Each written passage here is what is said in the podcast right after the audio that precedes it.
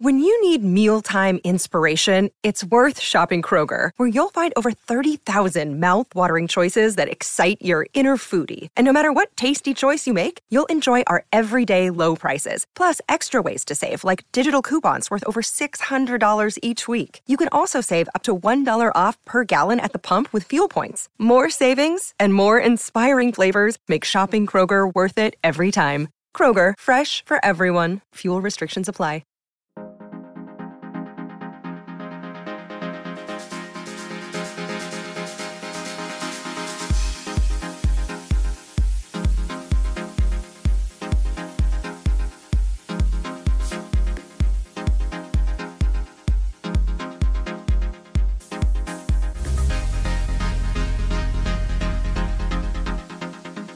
All right, now we're back for another edition of the Lakers Fast Break podcast. It's Gerald Glassford coming right back at you here from Lakers Fast Break, Pop Culture Cosmos, Game Source, and Inside Sports Fantasy Football. Thank you so much for listening to all of our great programs.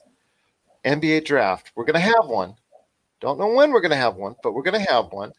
And I've got a great guest on here today to talk some NBA Draft, to try and shake up the mold and shake up what we're doing here at the Lakers Fast Break, because there's so much still to talk about when it comes to the round ball. And I'll tell you what, this one is going to be a fun one for me, because I love talking about what the future could hold for the NBA as far as the NBA Draft, all the players that are out there, with who's intriguing and all that.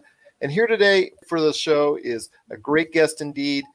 He's written before for Rookie Wire, also as well NBADraft.net, but you can catch him now for Perspective Insight, and that's available at PerspectiveInsight.com. It is Michael Visenberg. And Michael, it's great to have you on the program. Yeah, thanks so much for having me, Gerald, and great to talk about basketball. It really does never stop, and we have a lot of old games to catch up on. We have definitely new things to look forward to, and definitely an unprecedented time, but yeah, basketball is going to keep going one way or the other. I hope everyone out there is safe where you're at and safe and healthy. Oh, yeah. So far, I'm in Oregon right now, and we're doing the best we can. Everybody I know is being really careful. And, so far, just trying to get through this as best we know how, and looking for any new information that we find. But I think just around 1,000 cases here, so it's not as bad as a lot of other places in the country. Well, that's good. So, from all of us here at the Lakers Fast Break, we just want to go ahead and tell you to stay safe, stay healthy, all you and the entire family out there. Just appreciate you joining us here today. And if everybody wants to get a better insight as far as prospects, both high school and also college, you can go ahead and follow Michael on Twitter today. I'm going to give you that Twitter handle right now. It's at NBA Draft Mikey V. That's at NBA Draft Mikey V for all the latest going on in the NBA Draft. And that's something first I want to ask you, Michael, is the NBA Draft, because the season hasn't actually finished yet. I know there's a lot of talk about having to play at least 70 games. So you and I were discussing it before, Bahamas, Las Vegas, doing a tournament as far as, or at least finishing out the rest of the season for these 30 teams, because I think it was said on the other day on Chad Ford's podcast by Mark Stein that they have to play to 70 games so that the NBA doesn't have to pay back those regional networks, because, when it's all about the dollar, it's all about the dollar. So they're going to try hard to try and have some sort of tournament. And then they're going to have some type of truncated playoffs, and all that, hopefully, if everything goes out reasonably well. But your thoughts on that process, your thoughts on if they should continue the season, and will there be an NBA draft at some point in time, in your opinion? Because I think there has to be. It's just a matter of when. Yeah, absolutely. Like, I think there will be a draft. It's just completely up to whatever information we find out about COVID-19 and everything going on there. But yeah, like I have to think that at the very least, the draft is going to be moved back, likely to when. Well, first off, I think it has to be whenever the season is concluded. And if they do cancel the season or have something along those lines, I still feel like it would be moved back a little further than normal. I know that teams put a lot into meeting these guys in person, and like having workouts and all of those things that go into the entire process of the draft. And if they don't have that typical process, they just want as much information as possible about these players. So, I have to feel that the draft is not going to be in June. And my feeling is likely August or September. But yeah, it's really up to whatever information we find out about the season. Like the draft is definitely in parlance with how the season concludes and what they decide to do there. And that's something that's going to be very difficult for these teams to gauge. I mean, it's already, in essence, in many ways, a crapshoot when you have the NBA draft. And you and I have seen over the many years that both of us have been following the NBA draft. You know, you could think you have these surefire hits, and then they end up being surefire misses. And then you have these individuals that, oh man, he's a project. And then all of a sudden he turns out to be and develop into a great player. So it works either way. And, you know, all these teams, no matter how much research they do, it always ends up being sometimes, like I said, a matter of, you know, a will, a matter of health, and a matter of just for some of these teams, it's just like they just can't get it right. Or in some other teams, they just can't get it wrong. Well, I think every team gets it wrong sometimes. To go on with your point, like I feel, yeah, it's definitely, it's not a perfect process. And so much comes down to personality and team fit, all of these variables that a lot of these players, especially like, you know, with the sample size that we have, we're not completely sure how they're going to, you know, fit with that. So we're going off a lot of unknown variables that we're trying to use history to kind of weed through that whole process and say that, you know, with this guy's skill set or with his athletic tools, like we think he could be this. So yeah, that's a large part of the draft, and it's definitely an imperfect process. And I have to say, some teams have it figured out better than others, but it's not perfect in the least for any team because of all these unknowns. Exactly. I mean, you've seen before all these surefire hits. Like I said, yes, some of them end up not becoming that. And that's the process you're talking about there, because there's so much weight into it. All these teams invest so much time, finances, and resources into trying to go ahead and finding the best options available for them in the draft. One of those options was, or you know, has been over the years, is the draft combine that usually takes place in Chicago every year, which I'm assuming at this point in time is not going to take place. But this is something I wanted to ask you as a draft expert. And the combine itself, as you know, has not always been attended or mandatory attended by all draft choices. A lot of the draft choices, especially if they're higher up, have their own private workouts. You know, the infamous, you know, I'm going to do a turnaround jump shot against a chair, or, you know, or I pick out my opponent, or I pick out the guy who I'm going to work out against, who was like maybe an undrafted guy or something like that, just so I can look real good. I mean, you've seen the process so many times, but, you know, there's been a few here that in Las Vegas before the draft that these private workouts been held. Kristaps Porzingis, I remember, is one that had it here in Las Vegas just beforehand. But I was thinking as far as something along the lines of the combine, you know, I know that some of the best times that these players, when they get to play against each other in the combine, is a great way of gauging some of these later in the first round, some of these second round type picks that there's out there. But we get to the point in a CBA and a collective bargaining agreement that the one that's coming up, you know, here in a year or so, 2 years, I think, or whatnot, that the draft combine at least has to be attended by all these draft choices, because I think it helps organize this better. Maybe you can have those draft workouts then. It just seems to make more sense that they could all happen in one place. It would be nice, but I feel like that's something the players are going to push back on. And also, it's been like a long time thing where even the players who attended, like they pretty much just get measured and, like, you know, kind of have a interviews with teams and stuff like that. The one thing I think the NBA is pushing for, and like would obviously be really nice to know is medicals. I knew you were going to say that. Yeah. And it would be great to know, the injury history and everything like that. Like right now, the agents hold a ton of power there. And yeah, so that would be one thing that I think the league and owners and just organizations in general are pushing towards. But yeah, having everybody attend the combine, I don't think is the end of the world. It usually the combine, I think, is more beneficial for guys kind of trying to shoot up draft boards.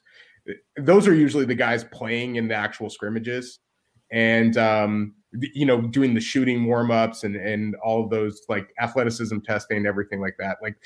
Like Anthony Davis didn't go to the combine. So like kind of since then, and like Kyrie Irving was hurt. Like you have a lot of guys who haven't gone, and you just kind of know that they're, the top guys. But yeah, agencies always hold a lot of power, and they always are, kind of trying to set up their players for the best success possible. I even remember I don't know if you remember this at all, but in 2002 when Yao Ming had his little private workout against Oregon Center, I went to University of Oregon, Chris Christopherson. Mm-hmm. I remember not an NBA player, but he was a huge guy.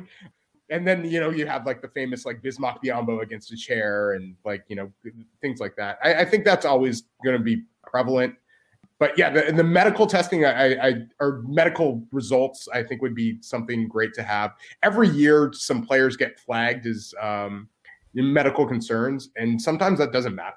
Like that's the kind of amazing thing. Like sometimes like I know there were a couple players that were flagged last year who still went in the first round and I know one went in the lottery. Like it's, but yeah, it just would be nice for all teams to have access to that. But again, like, that could be something about player privacy and things along those lines as well. So it's an ongoing discussion. But yeah, I kind of feel like the combine would still be status quo at this point. And I don't think it's going to happen this year. And I don't blame you for saying that, but the medical is a key because, like you said, the agents do hold a great deal of power, and holding it from one team as far as the medical records are concerned and giving it to another, that seems to me very unfair. It is. Just have it out there for the NBA, they should just send it to the NBA, and the NBA can release it, and find a way to privately release it to the teams that are interested in. You mentioned as far as medical history, I mean, Joel Embiid, he was, someone that was drafted high with the knowledge by Philadelphia, who was in the middle of the process at that point in time. Their idea was, okay, we don't get him for another year, 2 years before he gets on in court, but that's okay. We're cool with that. We're going to get him anyways. But he could have gone number one and probably didn't because of his medicals. So that's an excellent point that you're trying to make. Yeah. We're signaling the ref for a quick timeout, but we'll be back with more of the Lakers Fast Break podcast. Check out what's been going on with the Pop Culture Cosmos show and the PCC Multiverse.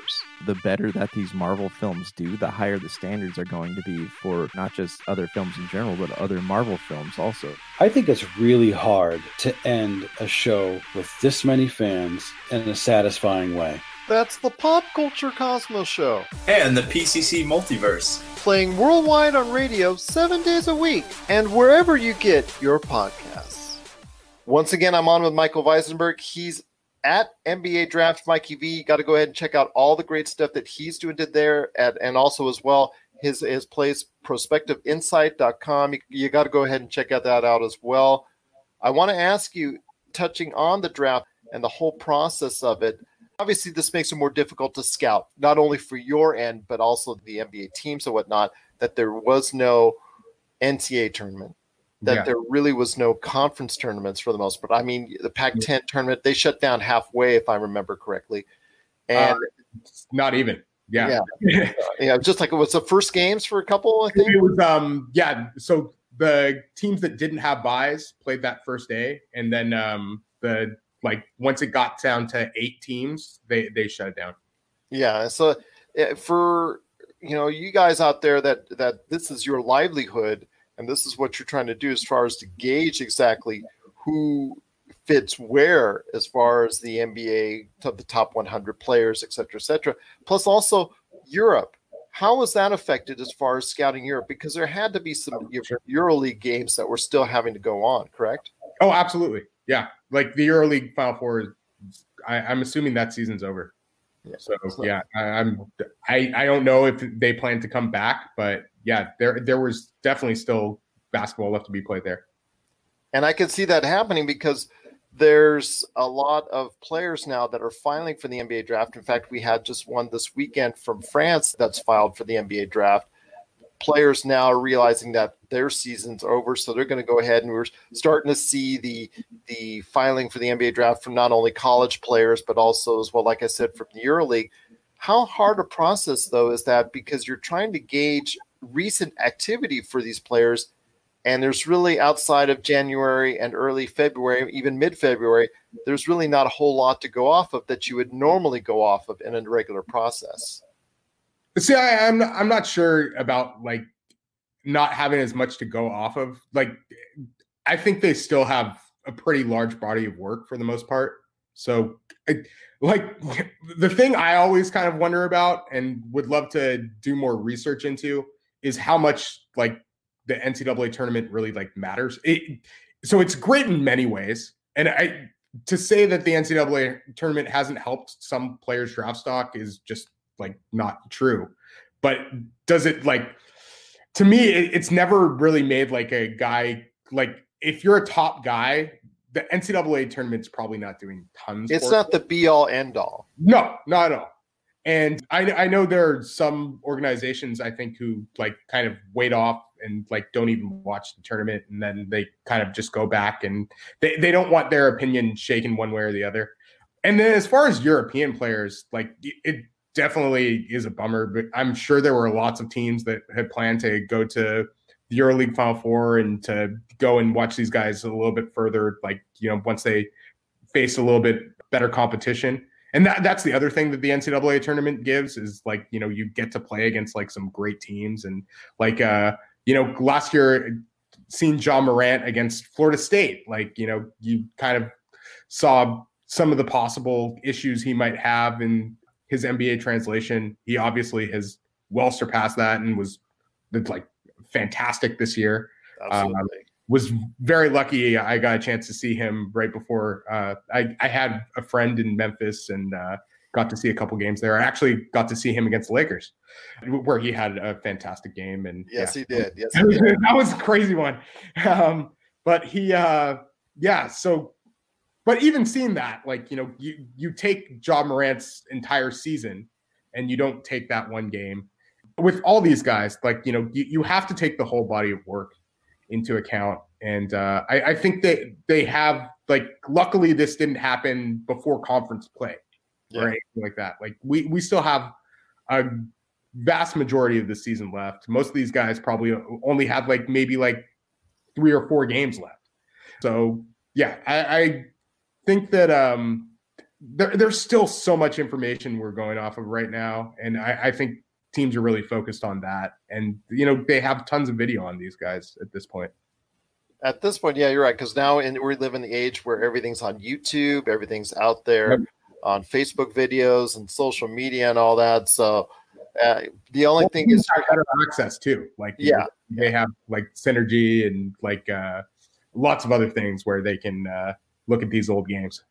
Absolutely. And so there isn't as much of a great need for it, but you're right. Those players that, you know, there's a few, I'm going to say, like DeAndre Hunter from Virginia that went to Atlanta. Yeah.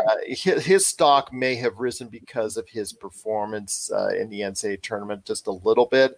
But maybe. But yeah. Even so, I still feel like even before then, he was definitely thought of pretty highly. Okay.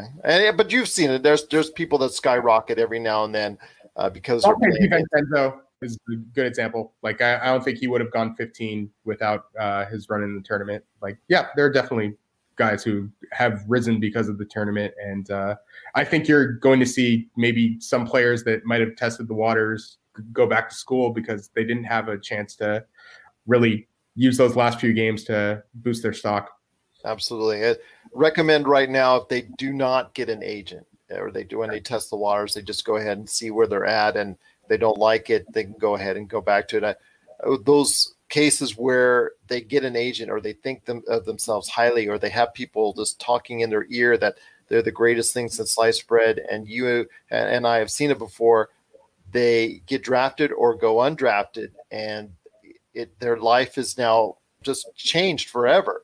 And just it's disappointed to see that they're not allowed to go back because they made a poor decision or someone helped them make a poor decision in their minds. And we see that every now and then. Hopefully we won't see that this year, but is there anyone out there that you might think has already stepped into the fire maybe a little bit too early? I don't know. The thing I'm really hoping, and you know, we're seeing this more and more with the NCAA getting pressure, is the NCAA being lenient towards players this year because of this unforeseen circumstance. So I think that the NCAA is, I think, at least trying to be better about the whole, like, I think players now can even like talk to agents and, you know, go through that process and without like signing their life away or NCAA career away. So yeah, I'm hoping the NCAA does the right thing. I can never really count on that, but you know, we can, it certainly hope so with what's happening now, maybe pushing back the date to be able to go back to college. And yeah, it's just, it has to be so tough to even evaluate these guys at this point, because, you know, you don't really have it. Yeah. It's just a totally different ballgame. And yeah, you don't really know when the draft is going to be. And yeah, it's this really, it's like nothing I've seen before. So you just, time will tell. I feel right now that like the past couple years, the ability to test the process has gotten much more in the player's favor, which I think it always should have been. Yeah. And these are 18-year-old kids, 19-year-old kids. Yeah. Not sure. Yeah, exactly. And you know, why not? Like, if you have the ability to check and see, and like getting the evaluation lets you know what you need to work on if you're not going to the NBA. Like, for instance, I know Peyton Pritchard tested the process last year for University of Oregon, even got to go and look at a few teams. And he comes back this year and is like a new player, Pac-12 Player of the Year, consensus first team All-American. Like, I have to think that going through that process helped to at least some extent, if not like a large extent. Yeah. So yeah, just having the ability to do that, like, because these are a lot of these guys that are testing the process, even if they're not future NBA players, like they're going to have a career in basketball at some point. So, Absolutely. You know, yeah. So why not give them all the tools they could possibly want for that, which I think, you know, is part of testing the waters. And let's hope they'll be the NCAA, be a little bit more lenient because of the circumstances. You know, so much is unsure right now. These kids, they don't know that they're filing. They're not sure exactly where they stand because there's so much uncertainty going on. So hopefully the NCAA will allow some of these cases to go by and say, you know what, we understand what was going on. We're going to go ahead and allow you to come back into the NCAA because we know it's just something that just very uncertain going on at this point in time. So yeah, I'm hopeful that these kids will not make any long-term mistakes over what happened this course of this year because of what, you know, what's going on with coronavirus. I'm hoping that these kids will not have any long-term mistakes by entering the NBA draft when they shouldn't have, or listening to wrong advice. And, you know, we see it every year that there's one or two kids that, you know, end up making a mistake like that. I'm hoping this year of all years that will not be the case. Yeah. Well, we've talked a lot about the draft process and all that, but there's also the great players that are in the draft, the ones that we do know are going to go ahead and make, you know, a lot of headway in the draft. It's just starting out this process for guys like yourself and people out there that are looking into the draft as far as trying to position, trying to see where everybody stands. You know, a lot of players now are filing for the NBA draft. I know there's some early choices as far as who's near the top, who's at the top. I've seen quite a bit of flux when you go to all the different sites and whatnot as far as 1 through 10. There's not a consensus number one, but if I had to lay money right now, I'd say Anthony Edwards is probably the most, favored individual for that spot. But then again, since Golden State will most likely, if it's based off of record and we don't do a lottery, would be the number one team at this point in time, Anthony Edwards isn't quite exactly the greatest fit. So I want to hear your thoughts on Anthony Edwards as a player. And do you think that he is... not the perspective, but the would say that the guy that people mostly are leaning on is the number one choice as of right now, although as you know that can always change. For sure, it seems as of right now that most people have Anthony Edwards. Like, if he's not number one, he's close to the top. Just like amazing build for a player. He's also, young for class. He reclassified. And he just is a terrific shot maker as well. Like he can do some things to create like for himself that a lot of other players can't do. And then when you combine that with the athleticism and strength that he has, like as an still 18-year-old, he looks like he could be a pretty good NBA player in due time. He struggled this year. Like he would have, I think, like far and away the lowest true shooting percentage for a first pick, like probably ever.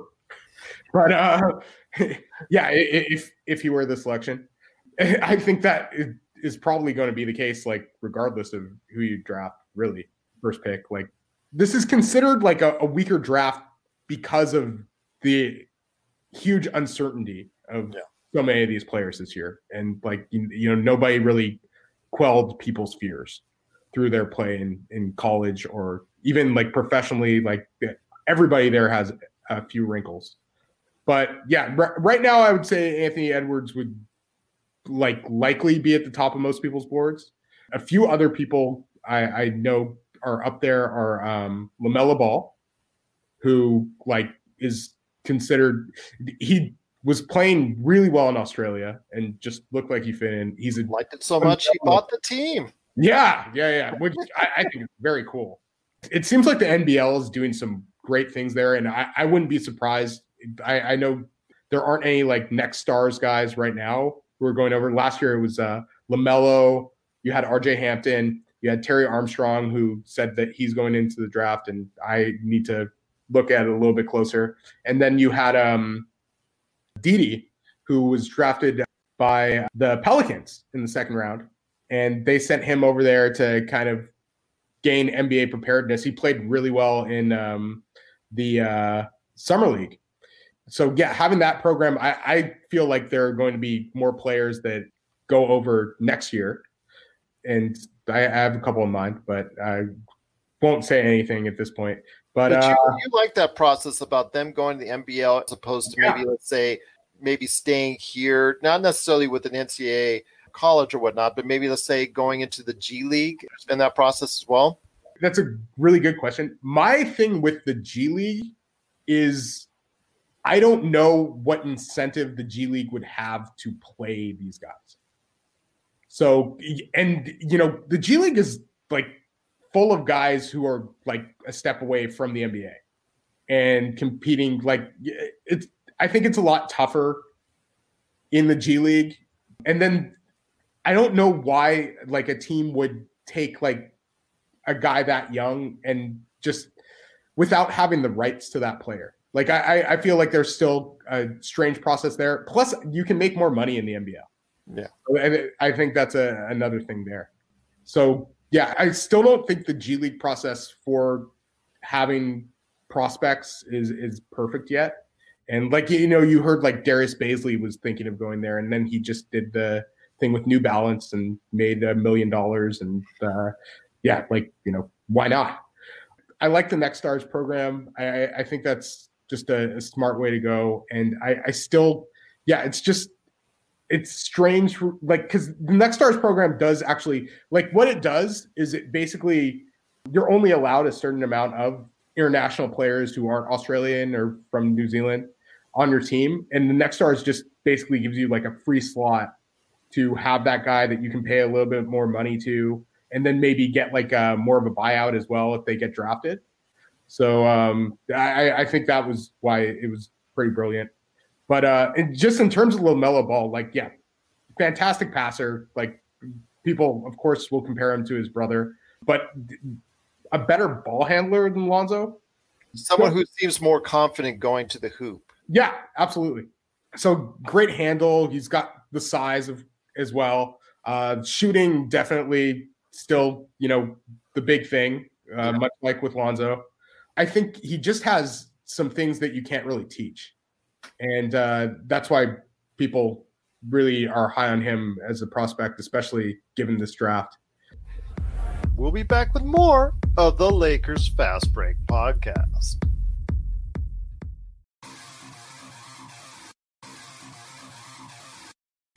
Needing an edge for your fantasy football team? Listen to the guys at Inside Sports Fantasy Football for insight that will help you reach your league championship. That's Inside Sports Fantasy Football. Check it out today on your favorite podcast outlet. You still think as a prospect, do you think he could become better than Anthony Edwards? Or do you think he, at this point in time, still people are leaning towards Anthony Edwards because he's a more proven commodity or he played in the NCAA? Because you were talking so fondly about where he was playing in Australia, and I saw a little bit of his action too down there. It seemed like it's, you know, and from what I've investigated and looked at it, it seems like very much what you're saying, that is a comparable league to what they're playing in the NCAA. But yet Anthony Edwards seems to, even though he struggled mightily at Georgia at times, still seems to be in a lot more favor at this time. And that seems to be kind of puzzling because LaMelo Ball, as you said, has some gifts that maybe no other player in this draft has. Yeah, I think that it will depend on who you talk to. Yeah. And like, not every team's going to have the same board. Well, he's the consensus number one. It doesn't mean he's going to be like the unanimous number one. Yeah. And some years there are, but I think this is a year where it really will depend on who you talk to. And LaMelo, I think, is absolutely in the running with a few teams out there. And while Anthony Edwards does have the athleticism and strength and like, he's going to score.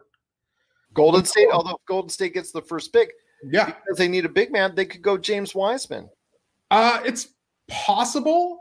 I don't know if it's probable just because of fit. Or they might trade it if that's the case. Yeah. I could see them trading down. And like, it's kind of funny that the narrative last year was like anybody after Zion, you're like trade down. And after the third pick, you saw a bunch of people trade down. But at the same time, I feel like, like Golden State probably is, at least from the guys who they're apparently interested in, like, I'm not sure they want the first pick and they wouldn't rather like trade down, get some assets on top of that. Yeah. And, really try and compete next year. Because they'll be loaded. Yeah. Like, this was a good year to take off with exactly what happened. Redshirt year. Yeah, honestly. They'd been playing so many minutes the past 5 years that I guess it was just due. Yeah, just with how everything worked out there. Who intrigues you at the top of the draft? I mean, you mentioned LaMelo Ball as someone that intrigues you at or near the top of the draft. I mean, Anthony Edwards, James Wiseman, we really didn't get much of a sample size because his season at Memphis was cut so short. Yeah. Is there anyone else near or, in that, let's say, lottery range that intrigues you right now that you're taking in maybe an extra few minutes to take a look at on tape and whatnot? Yeah, Killian Hayes. He played in Germany this past year, and he just is a very skilled player, really good passer, has good size for a guard, and he somebody I definitely want to take a closer look at. And it seems like he's right now consensus, like top half of the lottery. Yeah. Denny Abdia. He's been in Israel the last few years playing for Maccabi. And just another like very skilled player. The shooting is a huge question mark with him. He doesn't shoot well from the free throw line, but he shoots like at least fairly well from three and is willing to take them, which I think is a big part, but also like really good passer, like 6'9". He's not like, doesn't have like ideal length, but you know, just another like skilled player who you could see being a really strong piece for a team. And it seems like a lot of teams near the top of the draft are very intrigued by him as well. A player from California, or, you know, from the California area, who has really risen up the draft boards this year, considering he wasn't a McDonald's All-American. He was like right on the precipice of that and should have been, was Onyeka Okongwu for USC. And I got a chance to see him live this year and watched a bunch of his games, and very impressive in terms of like his defensive instincts, his athleticism, and his movement to possibly cover multiple positions if need be. So he is another guy that I think, you know, those are like a few players who I think are going to definitely be near the top of the draft, and some of the guys, some of the more desirable prospects this year. Absolutely. There's some good choices there. I was looking at as you were speaking, and all of them, like you said, are in that lottery range, and you know, most likely, like you said, with the international players, have a chance to move up even further as people watch more tape and evaluate them more closely, because it always seems like if there's a good international prospect, they move even higher as it gets closer to the draft, because more buzz, more word gets out on them. You know, hey, look at this tape. Hey, look at these highlights. Hey, look at these, you know, his measurements and whatnot. So definitely is something that we could look forward to. And yes, you know, as you talk about with Okongwu, he looks like to me, I saw him, very, very good player. I think he could be someone that is, it could be a nice two-way player in the league. But, you know, obviously with everyone, they have things that they need to work on. And like you said, I'm seeing that there's no definitive number one pick, but there are a lot of players with potential. And that to me is something that's very intriguing, seeing a I don't want to say a prospects only at nearer top of the draft that can do it. I see potential at various points of the draft throughout the first round, don't you? Oh, for sure. And any draft, it's about getting somebody who you can deem is either valuable for your team or a valuable asset down the line to trade. But every draft is going to have guys who, you know, outplay where they were drafted. And is there anybody that you're looking at maybe a little bit lower that you think has got some potential? Yeah, there are a couple guys from Florida State who I think might be drafted like potentially too low. And that's Pat Williams and Devin Vassell. Some players I like lower. I don't know. I've kind of seen his stock all over the place, but I still feel it could be a really solid NBA player is Tyrese Maxey as well from Kentucky. Varied opinions on him, like all over the place, but I just think has like a solid scoring acumen, some great touch, and is like a sufficient enough passer. He's not going to like run your team or anything like that, but I think eventually he could be a guy that can at least, you know, get you some points and play some good defense. So his size might restrict his, you know, where he's at. Is that holding him back? I think to an extent, but even his size isn't like as terrible as people kind of seem to think it is. I think he's about like 6'2.5" and like, you know, has like a 6'6.5" wingspan, like 8'3.5" standing reach. Like that's a little small for a two guard, but not like out of this world small. So yeah, I still think he is a very good player who people should be looking at in that lottery range. Absolutely. That's some great insight right there for you. Once again, I'm talking to Mike Visenberg. You got to go ahead and reach out to him today on his Twitter at NBA Draft Mikey V. You'll see a lot of great prospects in both high school and also college. As you prepare, you get your notes together for the NBA draft. You got to go ahead and check out what he's doing to there. Also as well, his site, Perspective Insight, that he's a part of. You got to go ahead and check that out as well. But at NBA Draft Mikey V on Twitter, follow him there because I am doing it right now as we speak. So I'm going to go ahead and follow him. You need to follow him too, at NBA Draft Mikey V. Mike, before we head out, or before I turn it over to you on what you're working on, I want to go ahead and say, you know, this is a Laker-centric podcast at times, so I do want to mention that, yes, when you get back to where the Lakers would be drafting, and they do have to draft, they're not trying, they can't give away this draft pick. You know, they're trying very hard to give away all their draft picks, but the Septian rule, you can't give them all away, at least not until you draft them, and then you can trade them, and then that's another story. With the draft coming up, obviously the Lakers would be at this point at the back end of a draft. Yeah, you know, and if you're Lakers and you're starting to go ahead and sit down with your scouting team and whatnot, you know, and your scouting team has some initial prospects that they want you to look at, who would you be thinking about?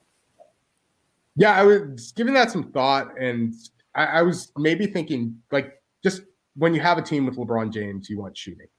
Yeah. And you either want, like, you know, he would love to have more playmakers, more shooters, just athletes to run with him and knock down open shots. So one guy I thought, you know, potentially, I'm not sure how much he would help. Like, when you're picking 29, you're not really sure how much the player is going to help. Like Kyle Kuzma, if anything, was like just great value because he was able to help so early. And like Josh Hart too at that point in time. Oh, absolutely, yeah. They made some great picks near that end of the draft. Yeah, because Zubac, you know, a couple years before, they've done well at that that draft. You know, yeah, like the fact they could, you know, make Hart part of that Anthony Davis trade package. Like, you know, that's what you're looking for. A guy that I was thinking, you know, maybe they might be looking at is like a Cassius Stanley from Duke. He's from that area. He played for Sierra Canyon, and just phenomenal athlete. Just good size for a guard. Yeah, good, like decent and not crazy long or anything like that. I think that was part of why he jumped so high. Is I wonder what the standing reach was, but yeah, he very good athlete, and, you know, a guy who could potentially knock down shots next to LeBron. Isaiah Joe from Arkansas is another guy who I kind of thought of as potentially being like somebody you look at in the late first round because he's such a phenomenal shooter and would be so nice next to LeBron and, like, you know, knocking down those corner threes. I don't know if there's a guy you could find there who could do that at a much higher level if given space. Yeah. So yeah, just I would think they would look for players who could, you know, play next to a guy who was leading the NBA in assists and is one of, like, the most dynamic runners of offense in NBA history. Yeah. So yeah, anybody, like, I think you definitely still build around LeBron at this point, and you just kind of hope for the players who could play with them, or even, like, you know, potential stretch fours if you want to play Anthony Davis more at the 5, which I think eventually would be the way to go. So yeah, those are just a few guys to look at, and then the positional. Of course. And you know, at that point in time, that it draft, you're looking for the best option available to develop at that point in time, the one that you see the most potential out of, most likely, as opposed to maybe filling a specific need, because like you said, it just, you know, your options are not as plentiful as they are at the top end of the draft, where you're choosing more based off of need. And I see that, like you said, when it comes down to evaluating players, it's going to be tougher for a team like the Lakers or a team like Milwaukee or a team like that sits at the end of the first round. Who can we get, or who will fall to us at that point in time that we think can go ahead and make a mark on our team? I mean, the Lakers with last year with Taylor Horton Tucker, somebody that they're still thinking might have some potential to go ahead and be a contributor maybe in a year, 2 years. Do you still see that happening? I mean, I want to hear your thoughts on THT.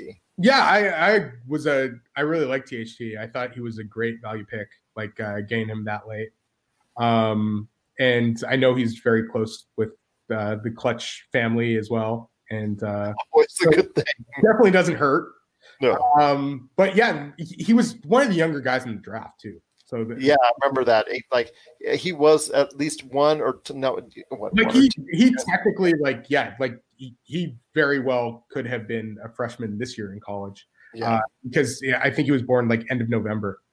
So yeah, he was young. He was somebody that while he had this fantastic like body, they knew he was going to have to improve his conditioning and improve his shooting. But yeah, it's still a guy like it was always a long shot that he was going to come in and contribute this year. And it for the most part, unless you're drafting like a senior or somebody like, you know, like a Grant Riller, if they could get him there, he's kind of more of a combo guard and not necessarily an amazing shooter, but like one of those possible like playmakers you could see playing well with LeBron. But yeah, unless you're getting somebody who is like, you know, physically mature and has like that experience, the likelihood of them contributing as a late first round pick that first year it's not very high. Yeah, especially if you have aspirations for an NBA title, you rarely see that on a team like that. So I agree with you on that. Hi, this is Mr. Holiday from the podcast My Worst Holiday, and you're listening to the Lakers Fast Break podcast. Hey, listener, Dutch here from Voice from the Underground, the podcast. My co-host and I want to invite you to check out our little corner of the podcast verse. At Voice from the Underground, we talk about all the crazy happening around us and try to make a little bit of sense out of the nonsense with little to no results. If the idea of hearing three semi-intelligent, outspoken nerds talk about politics, social issues, current events, sports, movies, pretty much anything that we decide to talk about because, well, it's our show, appeals to you, grab your shovel and come on down to the underground, and then consult a qualified psychotherapist. Find us wherever you get your podcasts, just not where you buy your weed. Voice from the Underground. Well, before we head on out, my friend, I wanted to go ahead and ask you real quick, you know, about all the different stuff that you're working on and things that you want to go ahead and give a shout out to our audience that you want them to know about, especially when it comes to what you're doing in regards to the NBA draft. Yeah, I'm thinking I might have like possibly release like a mock draft or do something like that. Right now, trying to collect as many like measurements as possible on draft prospects, and you know, at least if you guys have some questions on draft measurements, I'll do my best to answer that. I just over the years have collected a lot of that information. Always interested in like ages of players and things like that to have them all on the curve there. And the event that I would usually be going to is the Nike Hoop Summit. And the other thing I was thinking of possibly doing there is every year I do a write-up on the Nike Hoop Summit. And unfortunately, we didn't hear what the world roster was going to be this year, but we know the USA roster. And I was thinking I might release some content on the players that were chosen for that roster and at least what I'd seen of them so far. So those are just a couple things I'm looking into. And then, yeah, just watching as much footage and collecting as much intel on draft prospects as possible. And where can they find information if you do decide to go ahead and drop it on the Nike Hoop Summit? Likely, I would think, thestepien.com, which is a site that I've been associated with as well.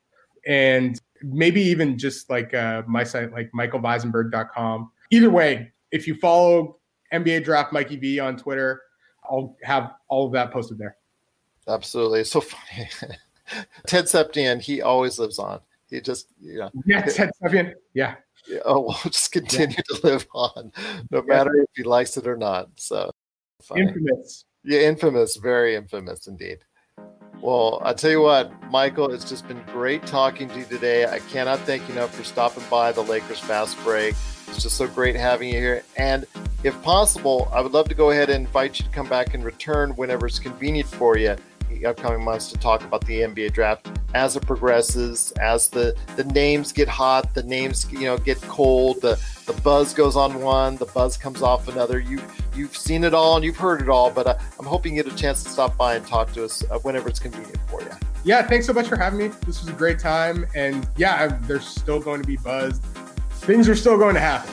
So we don't know when, but it's still going to happen, and I'm sure it's still going to be a process full of twists and turns. As is always the case with the NBA draft, whenever it comes, hopefully sooner rather than later. We'll have to wait and see. That tournament in Las Vegas or the Bahamas. I don't know who chose the Bahamas, but okay. You know, yeah. I guess, I'm thinking Vegas is probably the way to go, but we'll see. We'll see what happens. But Michael Visenberg, it's just so great to have you on the show once again. Again, if you get a chance, please follow him today at NBA Draft Mikey B. You'll be glad you did. And I'll tell you what, it's just been so great having you on the show. Please, again, you're always welcome back right here at the Lakers Fast Break Podcast.